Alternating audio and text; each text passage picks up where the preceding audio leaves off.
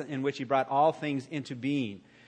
And some people will say, as they look at the, the days that are listed there, they're thinking, I don't know about that. You know, six 24 hour days, you know, how could God do it uh, in that short amount of time?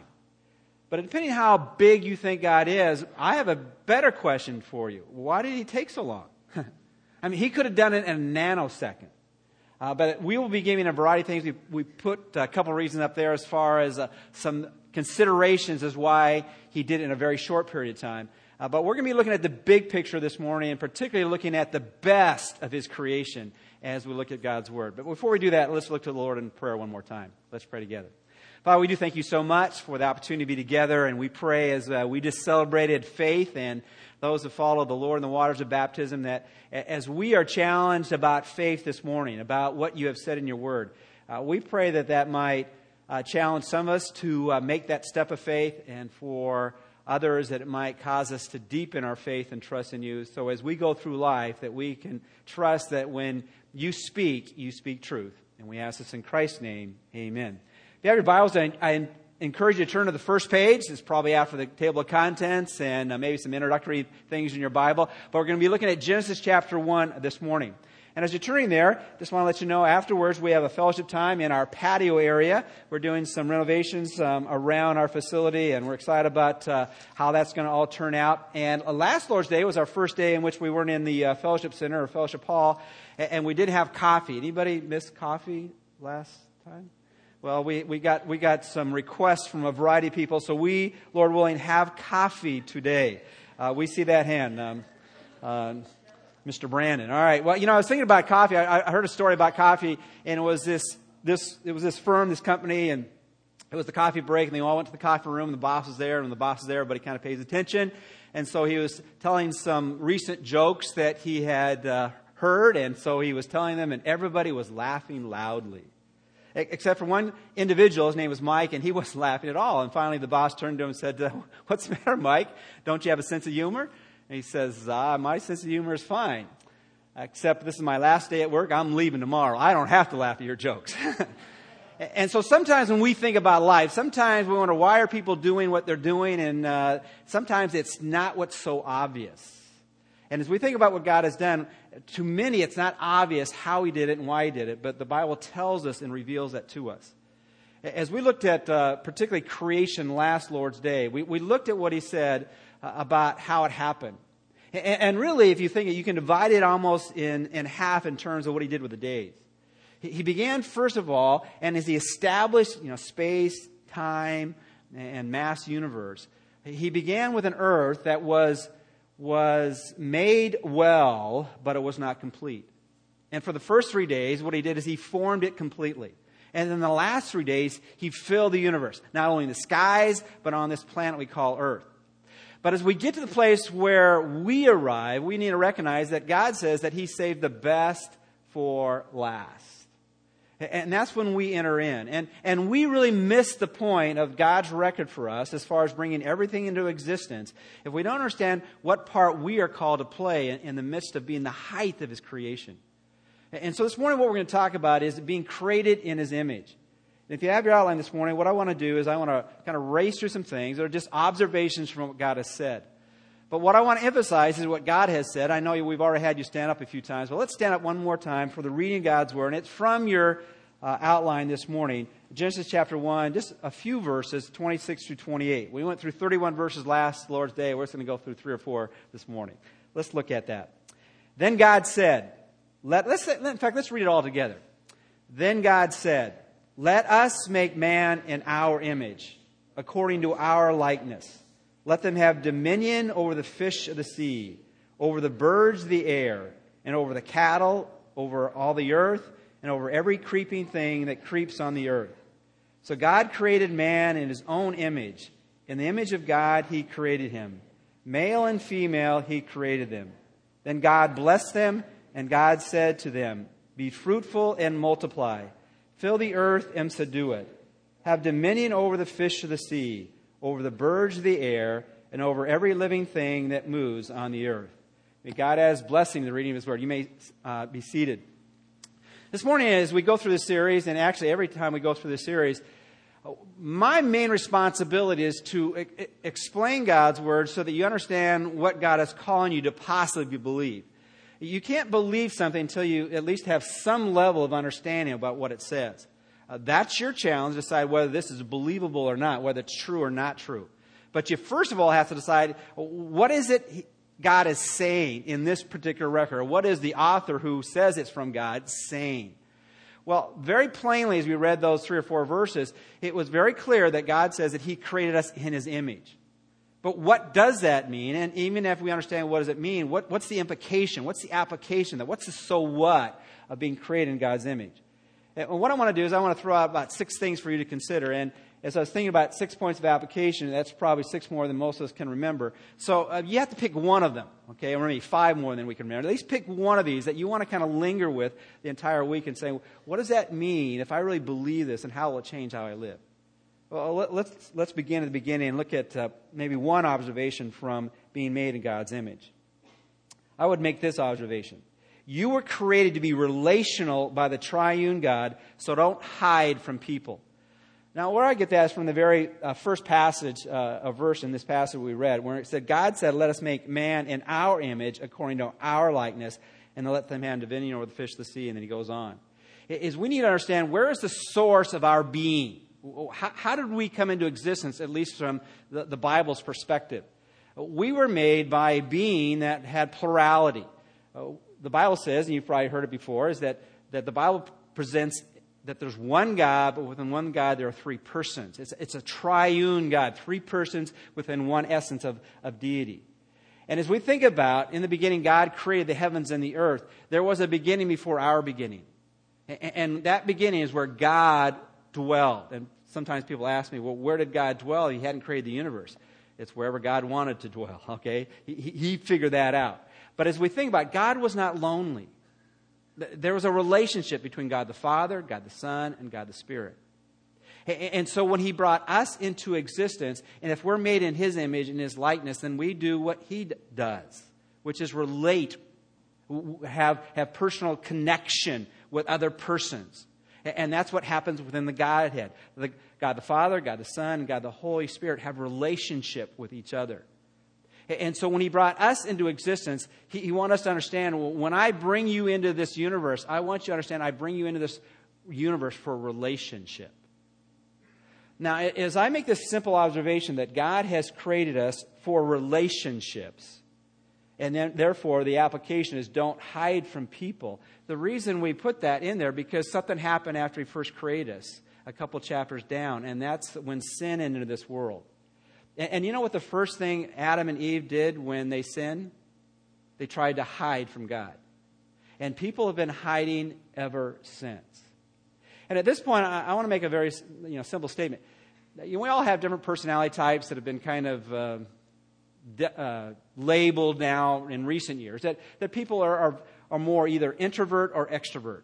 You, you've heard that before. And maybe as you look at your connection with people. He said, Well, you know, I'm kind of an introvert, so I have a hard time connecting with people. And maybe you say, I'm an extrovert. I just like to see everybody and talk with everybody and touch everybody and mess with everybody. And I'm talking about Brandon right now. Anyway, uh, you know, that's, that's me, all right?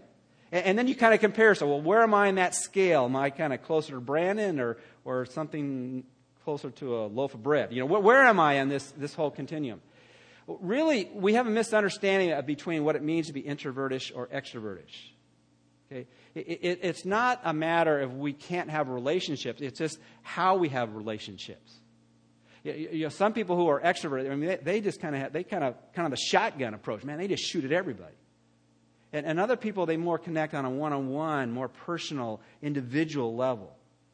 But it doesn't matter whether you like to lo- talk to a lot of people or you like just to talk to one person at a time. We can all hide, can we? Even when you're talking to one person, you can be holding so much back that they never really get to know you. Or, or you can be friends with everybody, but really your relationships are just superficial. And, and what God wants us to have is a relationship with Him that's intimate, that's really connected, that really uh, unfolds who we are to Him. And that's how He wants us to be with other people. So when we think about simply being created in his image and likeness, we were made to be relational.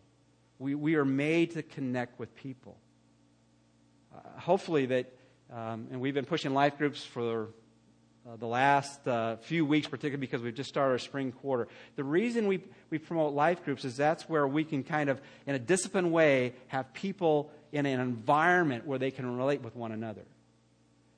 Because I need it more than anybody else, I'm actually in three groups during the week, all right? And essentially, as we went around and asked, answered that first question, you know, what is it you like about life groups? Almost everyone said it's, it gives me an opportunity to have fellowship or, or connect or be open and transparent or, or, or listen, listen to other people and what's going on in their life. It's, it's a way to, to make my faith real. And, and we were made that way. And when we feel uncomfortable about relationships, and there are a variety of reasons why we, we get in that kind of environment within our own self or get that kind of look toward life, we, we're hiding. And at that point, we got to decide am I going to hide from who I really am, or am I going to go outside of that and be who God has made me to be? We were made to be relational. We were made to have connection with people. And I would say this the times you feel least motivated to be around people is the time you need to push yourself farther than you've ever been pushed. When you want to be away from people, that's a time to say, okay, I got to connect. Now, it might be one on one, it might be in a large group, it might be a smaller group, but connect with people. That's how God has made us. That's how God is. He's relational, and we were made in that image. Secondly, you were created special with God being the pattern, so don't see yourself as worthless. Um, there's a Hebrew parallelism in him, and we're going to look at another passage. And the idea here is, is very simple. If we are made in God's image and likeness, in fact, there are those who will debate this passage. Let us make man in our image according to our likeness. Is there a difference between image and likeness? In the Hebrew language, they didn't have uh, really a way to be uh, to modify something with adjectives and maybe adverbs. And so, if if they were to emphasize something, they might just say the same word over and over and over again. Uh, many of you have read passages in Scripture it describes God as being not only holy but holy, holy, and not only holy, holy, but holy, holy, holy. Now, why did it say three times? Because God wanted us to get it that He is what? See, you got it right there, see? He said it three times because He wants us to know that He is really holy. Holy, holy, holy. Another way they would say it, they would use different words and they would just be parallel. We are made in His image, we are made in His likeness. It's like calling someone smart but also intelligent. Well, it's the same thing, but you're emphasizing just using the same words. But the emphasis I want us to understand in terms of being made in God's image and His likeness is that makes us um, important and special. And so we need to be very careful about not looking at ourselves and calling ourselves worthless or letting other people call us worthless. And I use that term because I know someone who likes to use that term, all right? Now, sometimes we do it and we're just kidding and, and just giving people a bad time. But you have to be very careful about allowing other people to put yourself down, put you down. I don't mean that you can stop them, but you don't have to believe what they say. Now, we do worthless things, but doesn't make us worthless. We do things that we shouldn't do, but that doesn't make us uh, unimportant to God. Uh, turn in your Bibles to James chapter 3. I invite you always to bring your Bibles. A lot of times we'll have the passages in your outline. But in James chapter 3, the half brother Jesus says some very straightforward things. It's right in the section where he talks about the tongue is so difficult to control.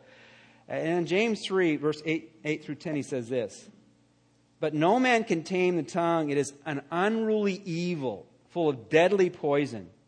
With it we bless our God and Father, and with it we curse men who have been made in the similitude or likeness or image of God.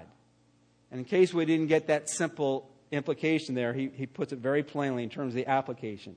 Out of the same mouth proceed blessing and cursing. My brethren, these things ought not to be so. And so, as we think of the implication of being made in God's image and God's likeness, that means every one of us here is special. You know, one of the reasons uh, we, we do Name Tag Sunday once a month is we want everybody to realize that you, you are special, special enough that people ought to know your name. Now, you need to understand here, here's the protocol as far as name tag Sunday. You need to assume that no one knows your name, and, and it's all right to stare at this name tag, right? Uh, you know, when I see Alice, I'm looking at her name tag make sure I got her name right in my wife. Okay, it's all right to look at name tags because we want people to know each other. You know, God knows your name and, and He considers you special. And as we think about what we do very easily with our, with our tongues, is that we, we, we, we would, once we get that sense of relationship with God, we would never try to call God worthless, what we call people worthless. We wouldn't ever think of trying to put God down, but we put people down. And, and even when we do it to ourselves, what, what we do is we, we, we forget that very simple truth that we are made in God's image and God's likeness. And so always remember that you are special in God's eyes. Thirdly, you are created set apart from all other creation, so don't see yourself as an evolved life form or to put it very simply, what other animals are is not what we once were. Now, of course, this is countercultural today because basically our world, and particularly in, in the United States and America, we, uh, we, are, we are just hammered all the time about evolution. And we'll talk a little bit more about specifically how to respond to that. But the Bible is very clear the last part of his creation and the only part of his creation that he made in his image was mankind. And just in case you didn't get it, it was male and female. In the life group on Wednesday, uh, one of the one of the members of that group said, Well, how come it's man was created in God's image? No, he says male and female was created in his image. I mean, we, the, the, the woman was pulled from the side of man to demonstrate there was a unity there, but each one was made uniquely by God in a special way. And we sometimes fail to realize that the implications of believing that we are just some higher evolved form has no impact on how we value life or devalue life. Probably most of us here are, are familiar with a group called PETA. Anybody, for those sports fans, Brandon kind of shook his head like he doesn't know what he's well, anyway, is that remember Michael, Michael Vick and all that went on with Michael Vick? Now I realize that if I give a sports illustration, he understands it, okay?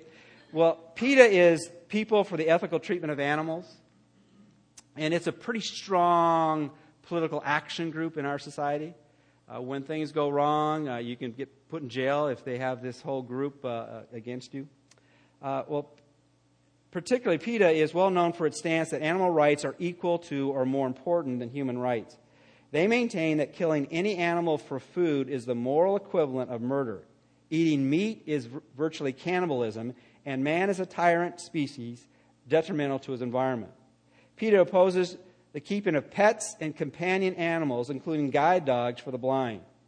A 1988 statement distributed by the organization includes this As John Bryant has written in his book, Fettered Kingdoms, companion animals are like slaves, even if well kept slaves.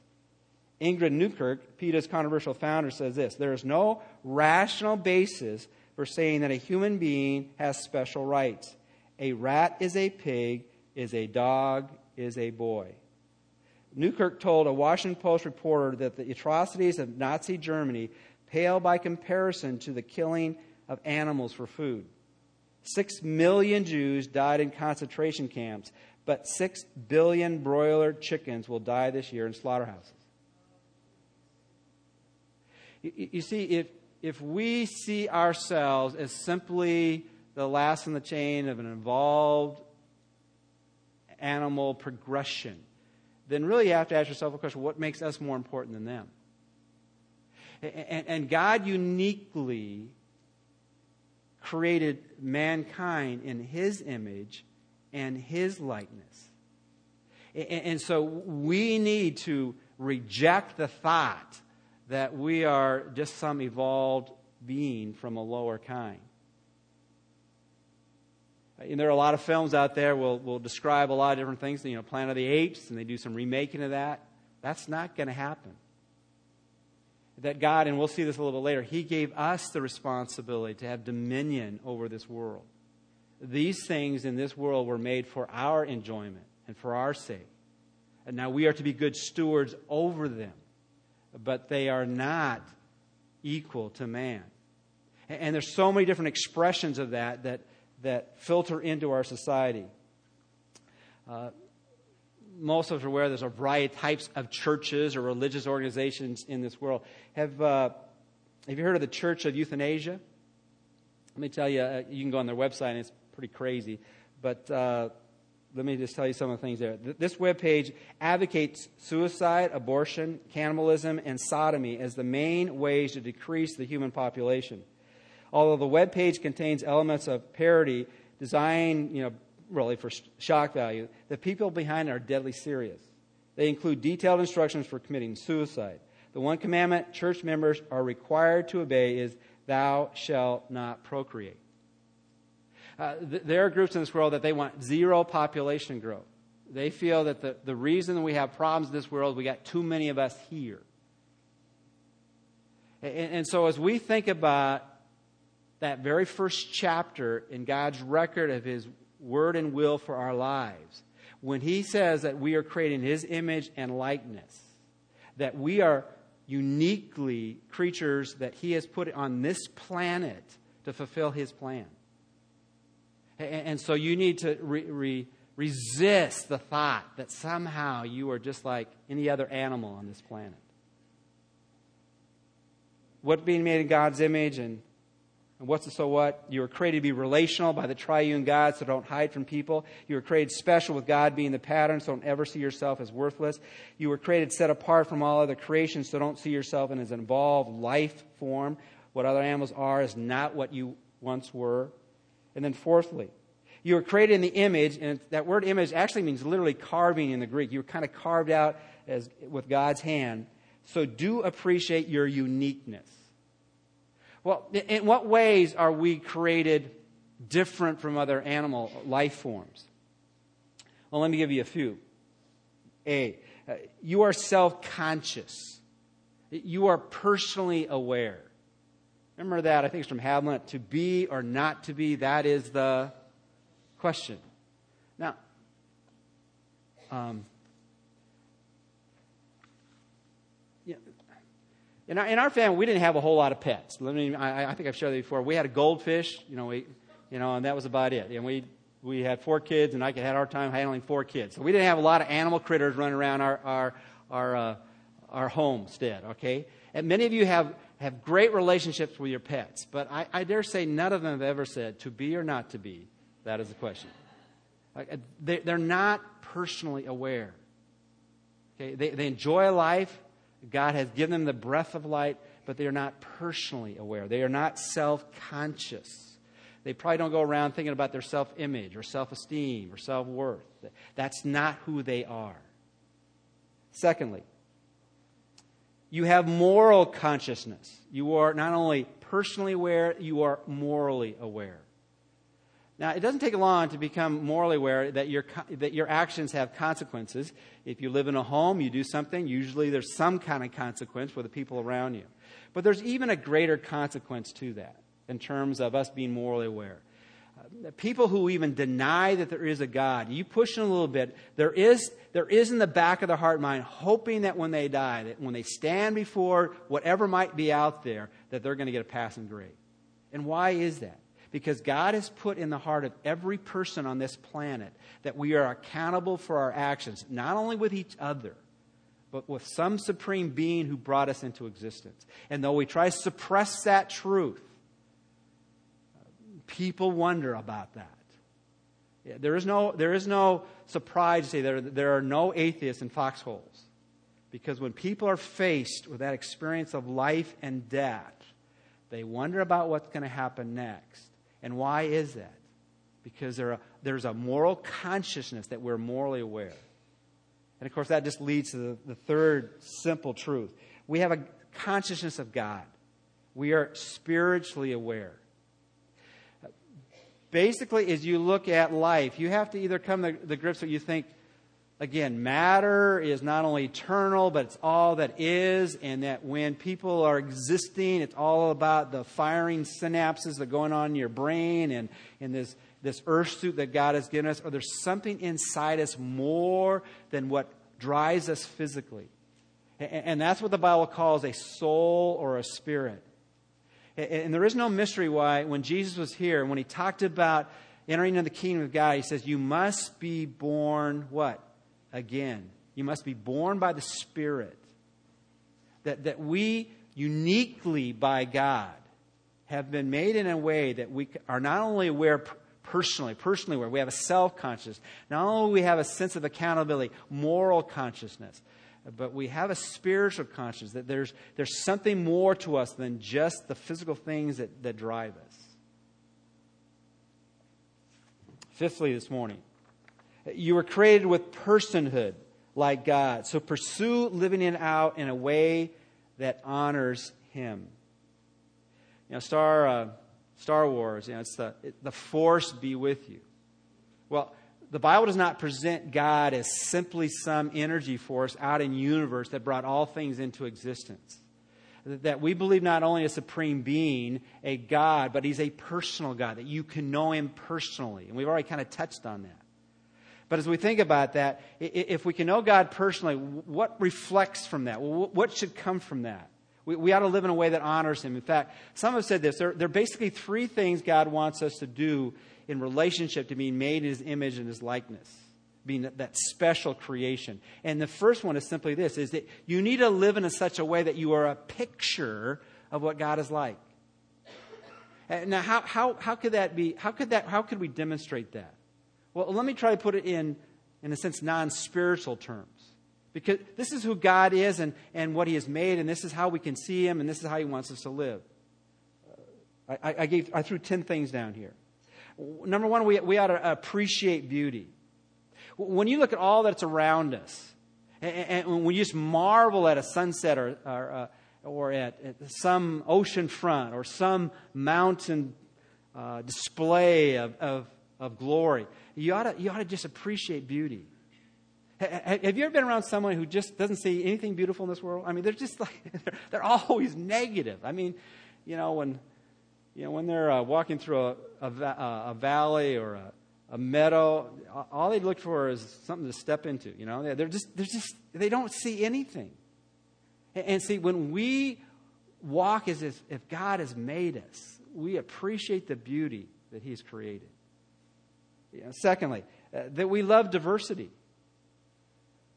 That we, we recognize that, that God has made everyone unique and special. And, and we don't want everyone to be just like us. We, we ought to love diversity. You know, it's interesting as I was thinking about that this past week, I was, I was, I was thinking about God creating, and I was thinking, you know, there's so many out there just wonder, you know, this isn't, this isn't so much different than everything I've heard. And I was thinking about, I remember, I remember in the 80s that there was, a, there was some kind of scientific study done where they, they began to trace everybody back to one ancestral source.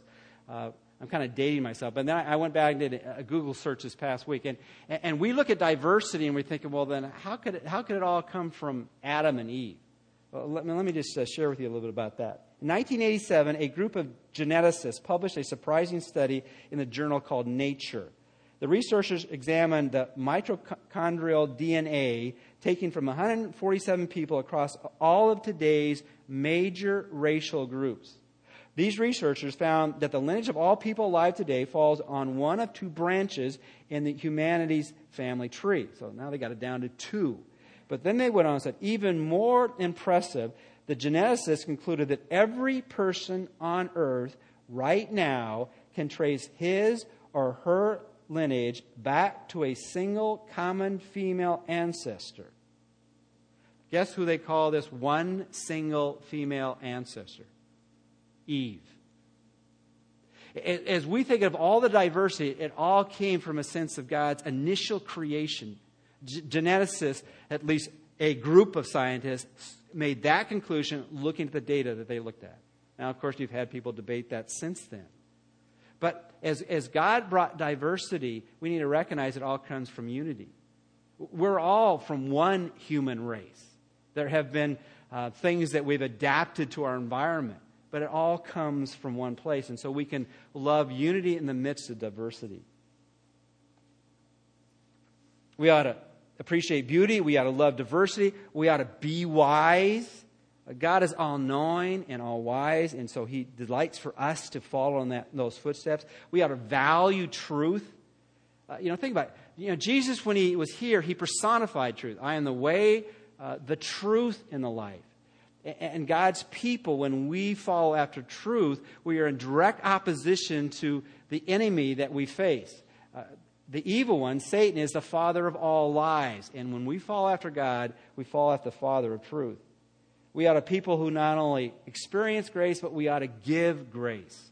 We get what we don't deserve from God. When we act like we are created in His image, then we give grace to other people, giving them what they don't deserve. We ought to commit to righteousness. We live in a world that is anxious to get away with anything they can.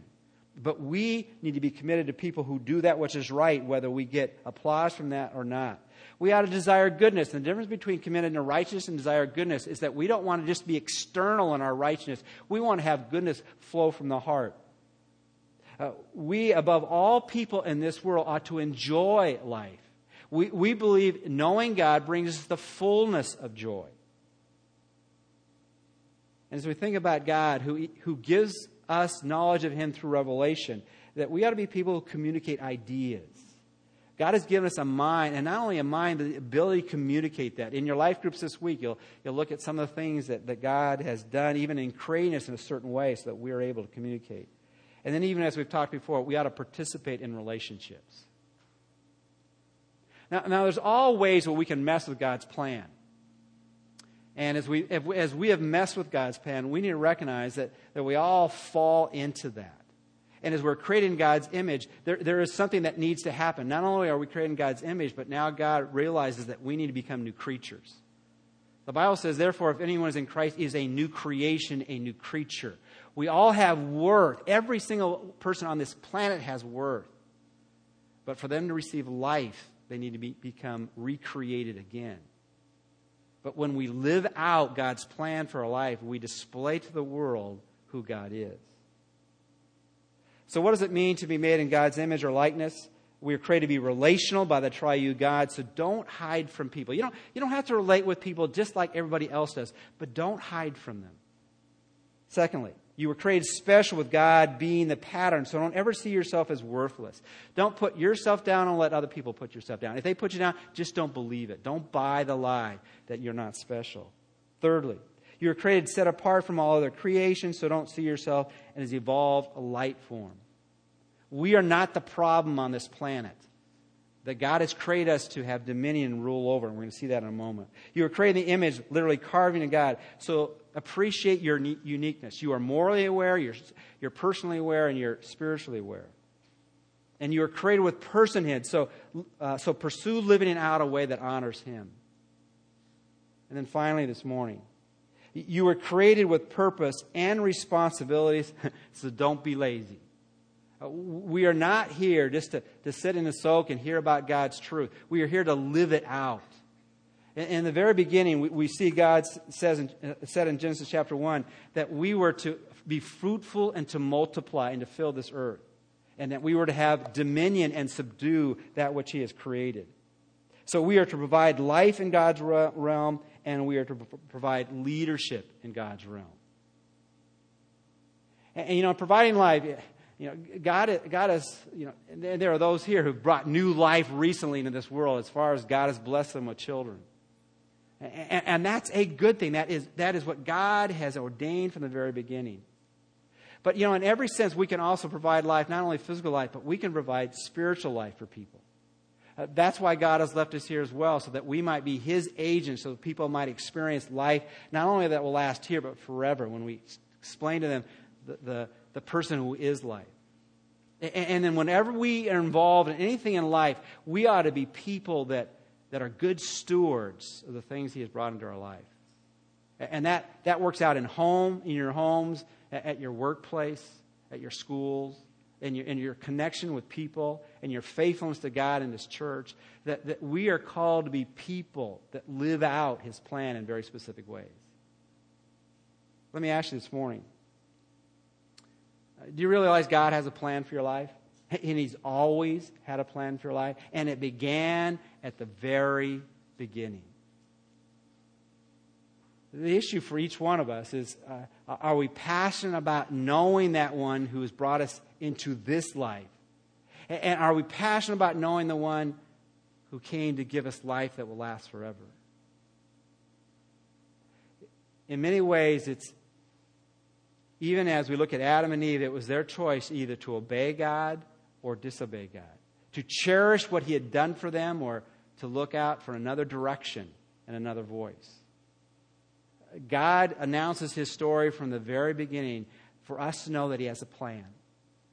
And, that plan has been illustrated so clearly in what His Son came to do. We get on God's plan this way it's as simple as the ABCs. We admit that we have a need, and then we'll turn from that which separates us from God, which is our sin.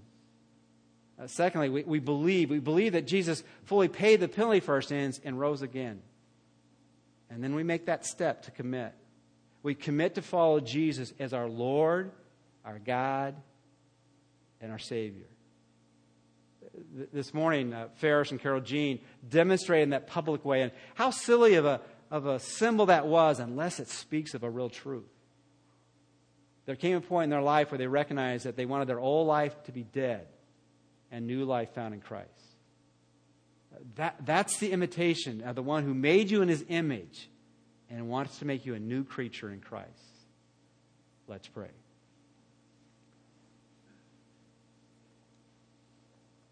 Father, we thank you for the hope and the life that's found in the one who made us and the one who sent his son die for us. And Father, as we uh, continue to worship you this day. We, we pray that each of us might be challenged by the truth that you have a plan for our life and you want us to live it out. To live it out in such a way that people see a picture of who you are and how we respond to the challenges of life and the responsibilities of life. And Father, if there be anyone here this morning that hasn't made that first step, might this be the day in which they invite Christ, they admit their need, they believe in Him, and they commit to follow after Him. And might they begin that journey of following you faithfully with their lives. And we praise in Christ's name. Amen.